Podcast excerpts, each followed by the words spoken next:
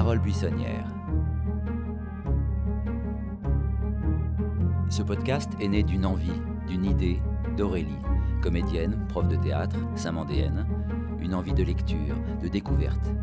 Une idée qu'elle a présentée à Marie-Ève, libraire à Saint-Mandé, qui l'a triturée, fait rebondir, fait cheminer. Et si on rassemblait des livres présentés par Marie-Ève, lus par Aurélie?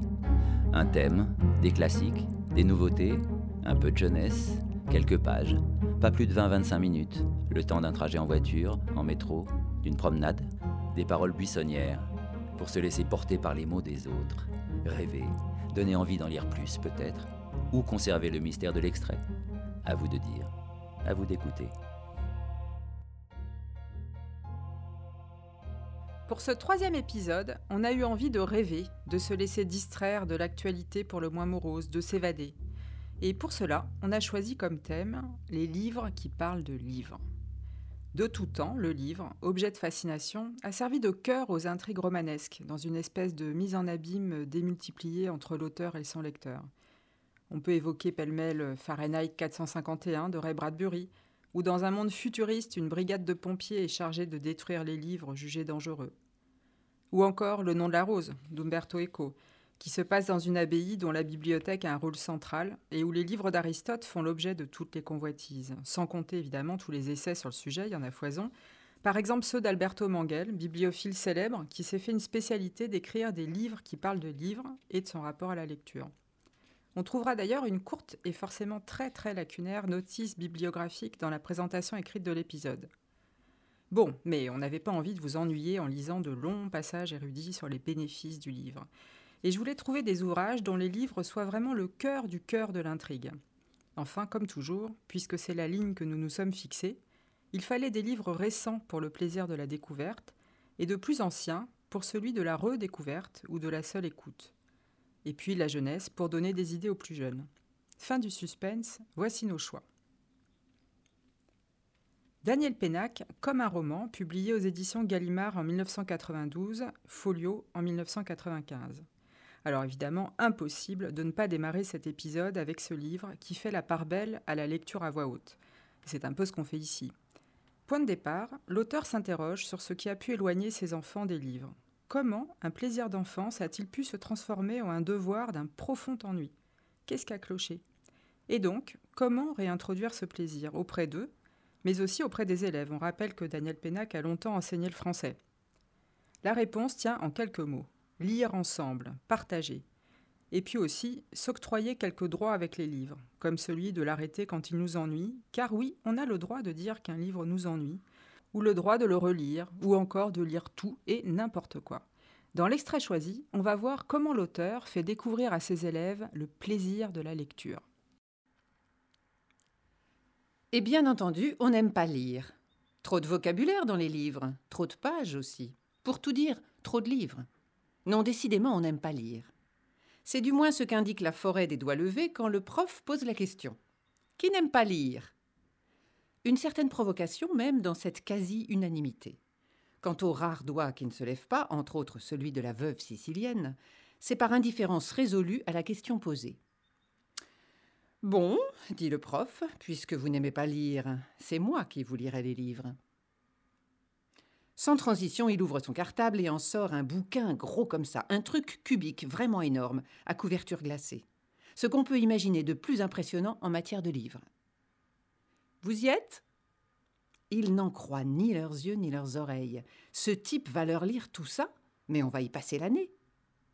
Perplexité, une certaine tension même. Ça n'existe pas un prof qui se propose de passer l'année à lire. Ou c'est un sacré fainéant, ou il y a anguille sous roche. L'arnaque nous guette. On va avoir droit à la liste de vocabulaire quotidienne, au compte-rendu de lecture permanent. Ils se regardent, Certains, à tout hasard, posent une feuille devant eux et mettent leur stylo en batterie. Non, non, non, inutile de prendre des notes. Essayez d'écouter, c'est tout. Se pose alors le problème de l'attitude. Que devient un corps dans une salle de classe s'il n'a plus la libye du stylo bille et de la feuille blanche? Qu'est-ce qu'on peut bien faire de soi dans une circonstance pareille? Installez-vous confortablement, détendez-vous. Il en a de bonnes, lui, détendez-vous. La curiosité l'emportant, Banane et Santiago finissent tout de même par demander Vous allez nous lire tout ce livre à haute voix? Je ne vois pas très bien comment tu pourrais m'entendre si je le lisais à voix basse. Discrète rigolade. Mais la jeune veuve sicilienne ne mange pas de ce pain-là. Dans un murmure assez sonore pour être entendu de tous, elle lâche. On a passé l'âge. Préjugé communément répandu, particulièrement chez ceux à qui l'on n'a jamais fait le vrai cadeau d'une lecture. Les autres savent qu'il n'y a pas d'âge pour ce genre de régal. Si dans dix minutes tu estimes encore avoir passé l'âge, tu lèves le doigt et on passe à autre chose, d'accord? Qu'est-ce que c'est comme livre? demande Burlington sur un ton qui en a vu d'autres. Un roman. Ça raconte quoi? Difficile à dire avant de l'avoir lu. Bon, vous y êtes? Fin des négociations. On y va. Ils y sont. Sceptiques, mais ils y sont. Chapitre 1 Au XVIIIe siècle, vécut en France un homme qui compta parmi les personnages les plus géniaux et les plus abominables de cette époque, qui pourtant ne manquait pas de génie abominable.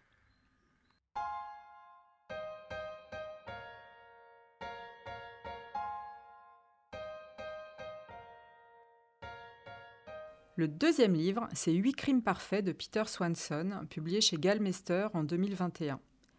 Alors ce roman policier, c'est un délice, parce que non seulement il parle de livres, mais en plus, quand on le referme, on a au moins dix idées de nouvelles lectures. C'est un policier soft, un whodunit comme on dit dans le jargon, où ce qui nous tient en haleine pendant 400 pages, c'est bien de découvrir qui est l'auteur des crimes dont il est question, comme dans un bon vieil Agatha Christie. Pas de terrible angoisse, juste des légers frissons et de gros questionnements pendant tout le livre à se faire des nœuds dans le cerveau. Malcolm Kershaw est un libraire spécialisé en romans policiers. Il vit seul, on comprend rapidement qu'il est veuf. Il passe son temps à la librairie, entre son chat Nemo et ses deux salariés, à servir les quelques clients qui passent et à tenir son blog. Un jour, une agente du FBI, Gwen Mulvey, vient le trouver pour lui demander son aide, et on va comprendre pourquoi en écoutant l'extrait qui suit. Je commençais à me demander pourquoi l'agente Mulvey s'était adressée à moi. Était-ce simplement parce que je tenais une librairie spécialisée en romans policiers? Voulait-elle se procurer un exemplaire du livre? Mais dans ce cas, pourquoi souhaitait me parler à moi expressément? Si elle voulait juste discuter avec quelqu'un qui vendait des romans policiers, elle n'avait qu'à entrer dans la première librairie spécialisée venue et s'adresser à n'importe quel employé. Avez-vous quoi que ce soit d'autre à me dire sur ce livre? demanda-t-elle avant d'ajouter. En tant que spécialiste. Spécialiste, pas vraiment. Mais que cherchez-vous à savoir au juste? Je ne sais pas, n'importe quoi. J'espérais que vous pourriez me l'apprendre.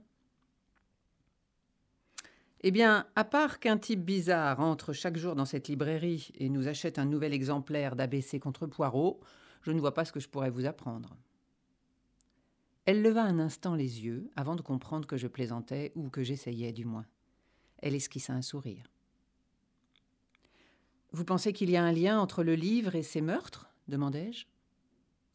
En ce qui me concerne, oui, répondit-elle. Tout ça est bien trop romanesque. Alors, d'après vous, quelqu'un se serait inspiré du livre pour commettre un meurtre sans se faire prendre? Merle Callahan, par exemple, aurait été la véritable cible et on aurait tué les autres pour faire croire à l'œuvre d'un tueur obsédé par les oiseaux? C'est possible, dit-elle en se frottant l'aile gauche du nez puis le coin de l'œil. Les mains de l'agente Mulvey étaient petites et pâles, elles aussi, ses ongles dépourvus de vernis. Elle s'était à nouveau tue. C'était un entretien très étrange, entrecoupé de nombreux silences. Je suppose qu'elle espérait que je les comble. Je décidai de ne rien dire. Elle finit par reprendre. Vous devez vous demander pourquoi c'est à vous que j'ai souhaité parler. C'est vrai. Avant de vous répondre, j'aimerais vous interroger sur une, une autre affaire récente. Je vous écoute. Vous n'en avez sans doute pas entendu parler. La victime se nomme Bill Manso. On a retrouvé son corps près d'une voie ferrée à Norwalk dans le Connecticut au printemps dernier. Il prenait régulièrement un train circulant sur cette ligne. Au premier abord, tout laissait penser qu'il avait sauté du train, mais il semblerait en fait qu'il ait été tué ailleurs et qu'on ait déposé son corps le long des rails. Non, dis-je en secouant la tête, je n'étais pas au courant. Cela vous rappelle-t-il quelque chose? Qu'est-ce qui est censé me rappeler quelque chose? Les circonstances de sa mort. Non, répondis-je. Ce n'était pas tout à fait vrai. Cela m'évoquait effectivement quelque chose, mais je n'arrivais pas à mettre le doigt dessus. Je ne crois pas, ajoutai-je. Comme elle laissait passer un nouveau silence, je demandai. Vous voulez bien me dire pourquoi vous m'interrogez? Elle tira une feuille de papier de son sac en cuir. Vous souvenez-vous d'une liste que vous aviez composée pour le blog de cette librairie en 2004 Une liste intitulée Huit crimes parfaits.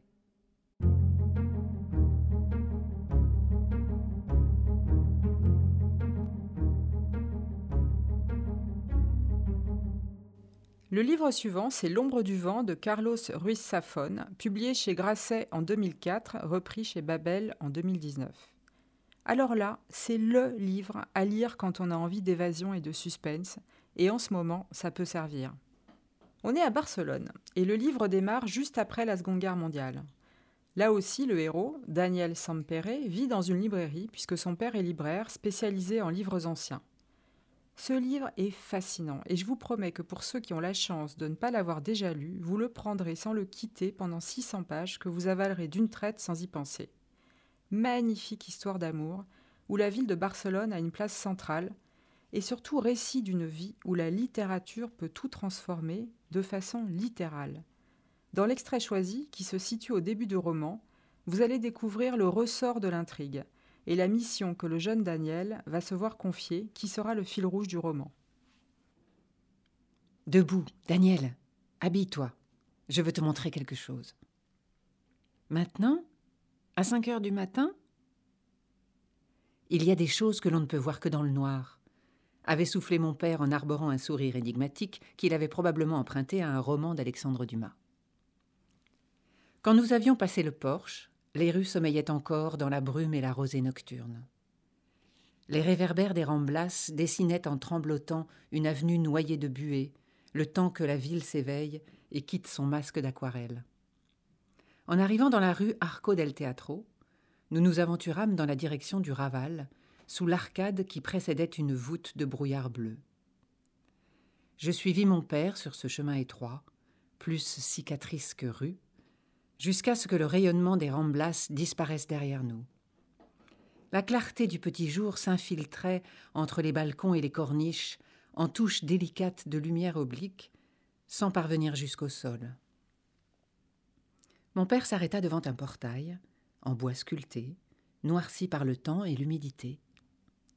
Devant nous se dressait ce qui me parut être le squelette abandonné d'un hôtel particulier ou d'un musée d'écho et d'ombre. Daniel, ce que tu vas voir aujourd'hui, tu ne dois en parler à personne. Pas même à ton ami Thomas. À personne. Un petit homme au visage d'oiseau de proie et aux cheveux argentés ouvrit le portail. Son regard d'aigle se posa sur moi, impénétrable. Bonjour, Isaac. Voici mon fils Daniel, annonça mon père. Il va sur ses onze ans et prendra un jour ma succession à la librairie. Il a l'âge de connaître ce lieu. Le nommé Isaac eut un léger geste d'assentiment pour nous inviter à entrer. Une pénombre bleutée régnait à l'intérieur, laissant tout juste entrevoir les formes d'un escalier de marbre et d'une galerie ornée de fresques représentant des anges et des créatures fantastiques. Nous suivîmes le gardien dans le couloir du palais et débouchâmes dans une grande salle circulaire où une véritable basilique de ténèbres s'étendait sous une coupole percée de raides lumières qui descendaient des hauteurs. Un labyrinthe de corridors et d'étagères pleines de livres montait de la base au fait, en dessinant une succession compliquée de tunnels, d'escaliers, de plateformes et de passerelles qui laissaient deviner la géométrie impossible d'une gigantesque bibliothèque. Je regardais mon père, interloqué. Il me sourit en clignant de l'œil. Bienvenue, Daniel, dans le cimetière des livres oubliés. Ça et là, le long des passages et sur les plateformes de la bibliothèque, se profilait une douzaine de silhouettes. Quelques-unes se retournèrent pour nous saluer de loin, et je reconnus les visages de plusieurs collègues de mon père dans la confrérie des libraires d'anciens. À mes yeux de dix ans, ces personnages se présentaient comme une société secrète d'alchimistes conspirant à l'insu du monde. Mon père s'agenouilla près de moi et, me regardant dans les yeux, me parla de cette voix douce des promesses et des confidences. Ce lieu est un mystère, Daniel, un sanctuaire. Chaque livre, chaque volume que tu vois a une âme. L'âme de celui qui l'a écrit et l'âme de ceux qui l'ont lu, ont vécu et rêvé avec lui. Chaque fois qu'un livre change de main, que quelqu'un promène son regard sur ses pages, son esprit grandit et devient plus fort. Quand mon père m'a amené ici pour la première fois, il y a de cela bien des années, ce lieu existait déjà depuis longtemps. Aussi longtemps peut-être que la ville elle-même. Personne ne sait exactement depuis quand il existe ou qui l'a créé. Je te répéterai ce que mon père m'a dit. Quand une bibliothèque disparaît, quand un livre se perd dans l'oubli, nous qui connaissons cet endroit et en sommes les gardiens, nous faisons en sorte qu'il arrive ici. Dans ce lieu, les livres dont personne ne se souvient, qui se sont évanouis avec le temps, continuent de vivre, en attendant de parvenir un jour entre les mains d'un nouveau lecteur, d'atteindre un nouvel esprit. Dans la boutique, nous vendons et achetons les livres, mais en réalité, ils n'ont pas de maître. Chaque ouvrage que tu vois ici a été le meilleur ami de quelqu'un.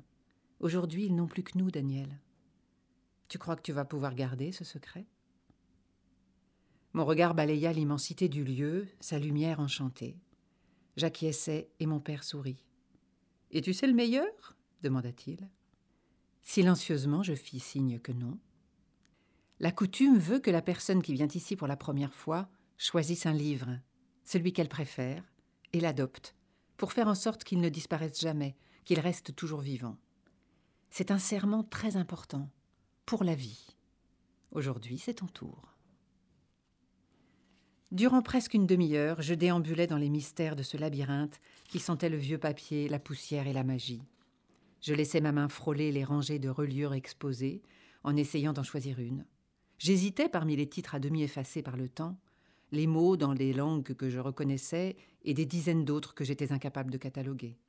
Je parcourus des corridors et des galeries en spirale, peuplées de milliers de volumes qui semblaient en savoir davantage sur moi que je n'en savais sur eux.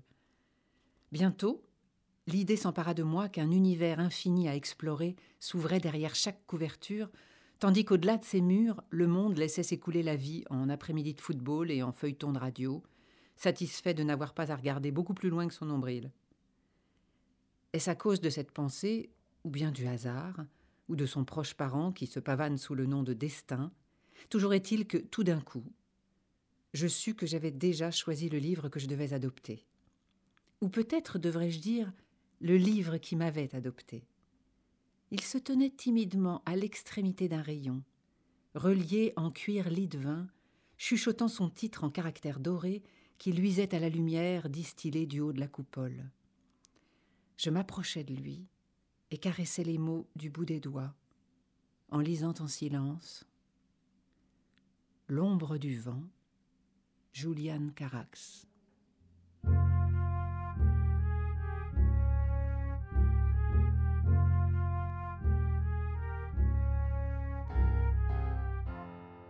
Le livre suivant, c'est 69 tiroirs de Goran Petrovic, publié aux éditions du Rocher en 2003 et repris aux éditions Zulma en 2021.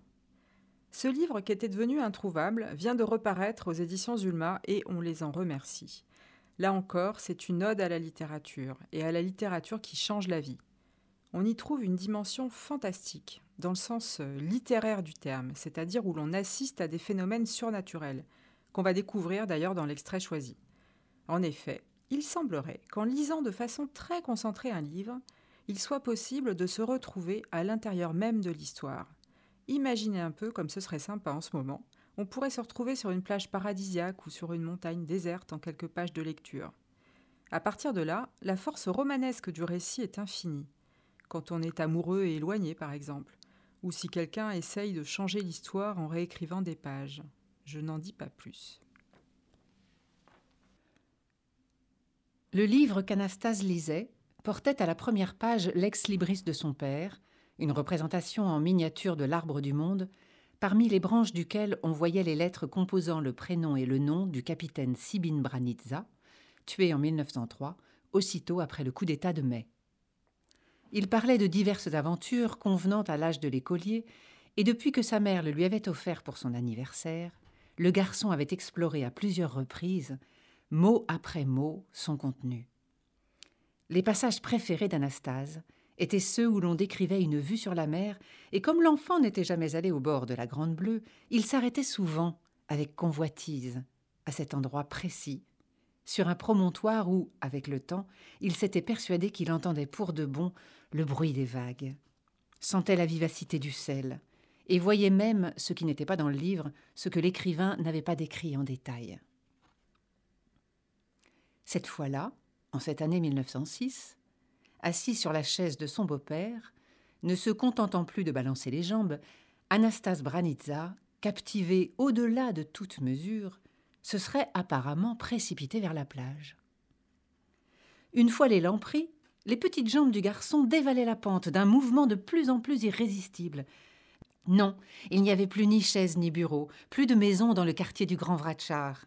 Anastase bondissait sur l'étroit sentier sinueux, s'approchait de plus en plus de l'immensité des eaux. Le maquis acéré des bords du chemin écorchait ses maigres mollets et ses genoux saillants. L'assourdissement que causait le grondement puissant de la mer et la stridulation ininterrompue des insectes dans les buissons se faisaient de plus en plus réels. L'odeur des sombres algues marines abandonnées par les flots s'infiltrait avec une ténacité toujours accrue dans ses narines dilatées. La sueur perlait au creux de sa poitrine chétive, glissait le long de son dos. Le soleil d'été méridional tenace le brûlait. Mais le garçon ne renonçait pas, franchissant la distance à grands pas décidés, comme ceux qui savent pertinemment où ils vont et pourquoi. Ayant débouché enfin sur une plage étroite, il a ralenti brusquement, a fait glisser ses pieds dans le sable chaud, le laissant remplir ses chaussures et ses chaussettes tombées aux chevilles, jusqu'à ce qu'il en sente la démangeaison. Avec une peur et une curiosité ancestrale, il s'est approché de l'écume qui sépare la terre de l'eau. Puis il s'est immobilisé un instant, pour ensuite enjamber prudemment la blanche guirlande infinie et regarder avec attention les vagues venir l'enlacer en douceur, plier docilement, comme si depuis la nuit des temps, depuis la création du monde, elle n'attendait que lui. C'est ainsi qu'Anastase Branitza a pour la première fois mis les pieds dans la mer. Puis il s'y est avancé jusqu'aux genoux, et même jusqu'à la taille. Peut-être serait-il rentré à pas lents, remontant le même sentier, longeant des murets en pierre sèche, s'arrêtant à l'ombre des oliviers noueux, centenaires, cueillant les fruits mûrs des grenadiers sauvages, ramassant des galets ou autre chose qu'il eût pu troquer avec ses copains d'école, s'il n'avait entendu la porte s'ouvrir. Ce bruit a tout fait disparaître en un clin d'œil. Le garçon s'est retrouvé assis sur la chaise de son beau-père, et Slavoliub Velichkovitch criait Que fais-tu là? Je te demande, jeune homme, ce que tu fais assis à mon bureau. Le garçon mordait sa lèvre inférieure. Qu'as-tu fait? L'avocat s'agrippait à sa question car il n'entrait pas dans ses habitudes de laisser subsister la moindre incertitude. Anastase avait l'impression de rapetisser, de se recroqueviller à l'intérieur de lui-même, de se ramasser tout entier autour de la réponse fatale. Il balançait entre mentir et dire ce qu'il en était. Il ne pouvait pencher ni dans un sens ni dans l'autre, et pourtant se taire l'oppressait plus encore. Finalement, prenant sa décision avec une sorte de soulagement, il a lâché. Je me suis baigné.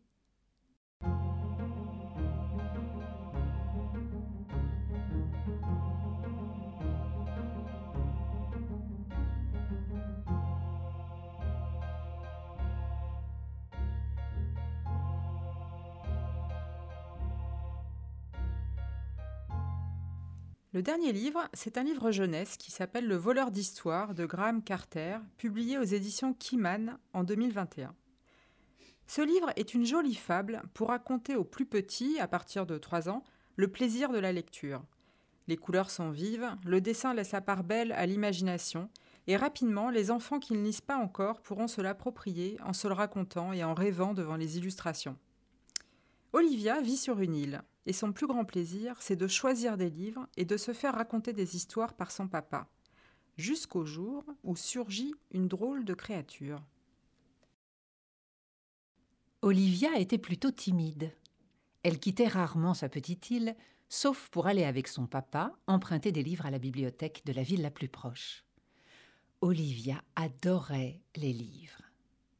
Un jour, en rentrant, l'un de ses livres passa par-dessus bord, et Olivia le vit couler, couler, couler dans les profondeurs de l'océan, où il réveilla un étrange animal.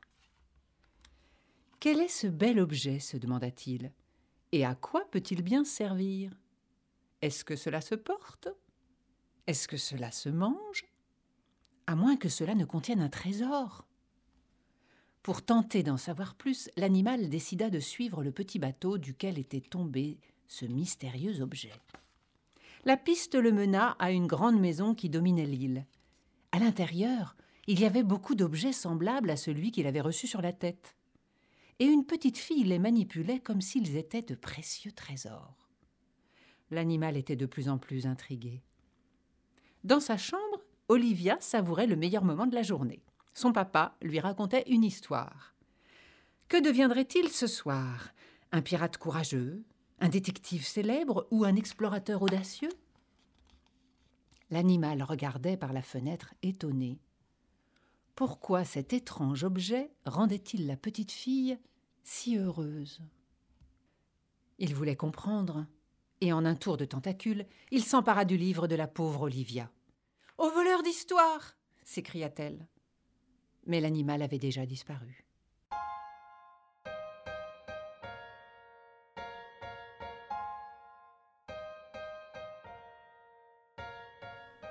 Voilà, j'espère que tous ces textes vous ont plu, qu'ils vous ont transporté, donné envie d'en lire plus ou d'en écouter plus. Vous retrouverez toutes les références des livres lus dans la présentation écrite du podcast.